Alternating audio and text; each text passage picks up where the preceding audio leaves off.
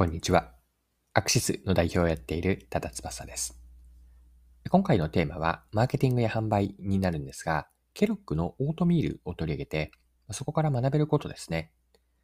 馴染みのない商品のマーケティングと販売の方法について皆さんと一緒に考えていければと思います。それでは最後までぜひお付き合いください。よろしくお願いします。はい。今回ご紹介したいのは、日本ケロックが去年の2021年4月に発売したケロックオートミールです。オートミールはオーツ麦を原料として使っていて、低糖質で食物繊維が豊富な食品なんです。ケロックオートミールは無添加でオーツ麦100%を原料に使っています。オートミールの特徴は栄養バランスの良さなんです。で、PR タイムスに書かれていたことではあるんですが、オートミール1食分、これは 30g と見立てたときに、オートミール1食分と白米ご飯1杯を比較すると、食物繊維はオートミールが白米の6倍、糖質は白米の約3分の1とのことなんです。オートミールについて調べてみると、白米の代わりにオートミールを使っておにぎりや雑炊とかを作る米化、米に化けるという字で米化というんですが、米化という調理方法が話題になっていました。テレビ番組であったり、SNS を通じて広がっているようです。ケロックのオートミールはマーケティングコミュニケーションや販売で参考になるなと思ったので、ここからはマーケティングの観点を入れながら、ケロックのオートミールについて見ていきましょう。一般的にはオートミールってまだまだあまり知られていない食材だと思うんですね。で、バランスの良さを知れば、栄養バランスの良さを知れば、魅力に思えるはずなんですが、しかし、オートミールのことを聞いたことがなかったり、名前を知っているくらいの人にとっては、積極的に買いたいとまではならないはずなんです。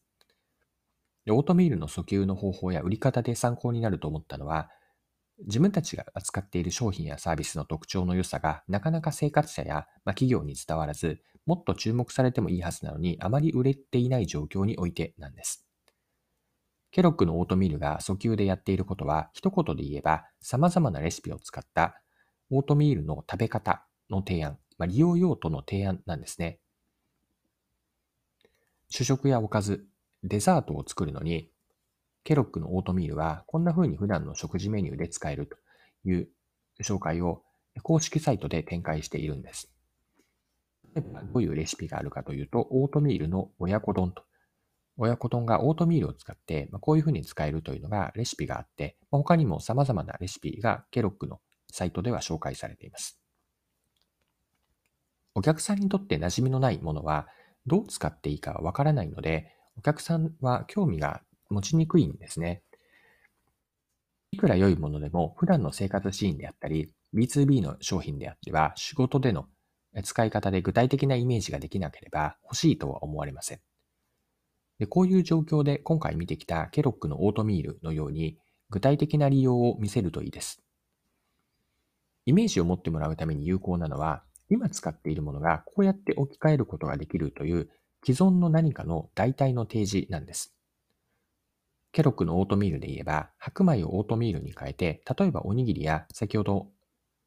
お伝えしたような親子丼を作ると栄養バランスが良い食事になるという利用用途と合わせてメリットを示すわけです。はい。では最後にですね、ケロックのオートミールからマーケティングや販売に学べることを整理しておきましょう。一言で言えば、学びは未婚密客にとって馴染みのない商品やサービスは、相手が自分ごと化できる利用用途とメリットを提示しようです。お客さんにとって具体的にどう使えるかや、今使っているものがどのように置き換われるかまでのイメージまで自分の中、頭の中でできると、自分ごと化されて購入検討に入ってもらいやすくなります。これは裏を返せば、いくら良い商品やサービスでも、スペックや機能だけの訴求では、そのスペック、機能の自分にとっての意味合い、つまり使い方とメリットになるわけですが、これはお客さん自身が自分で翻訳しないといけないんですね。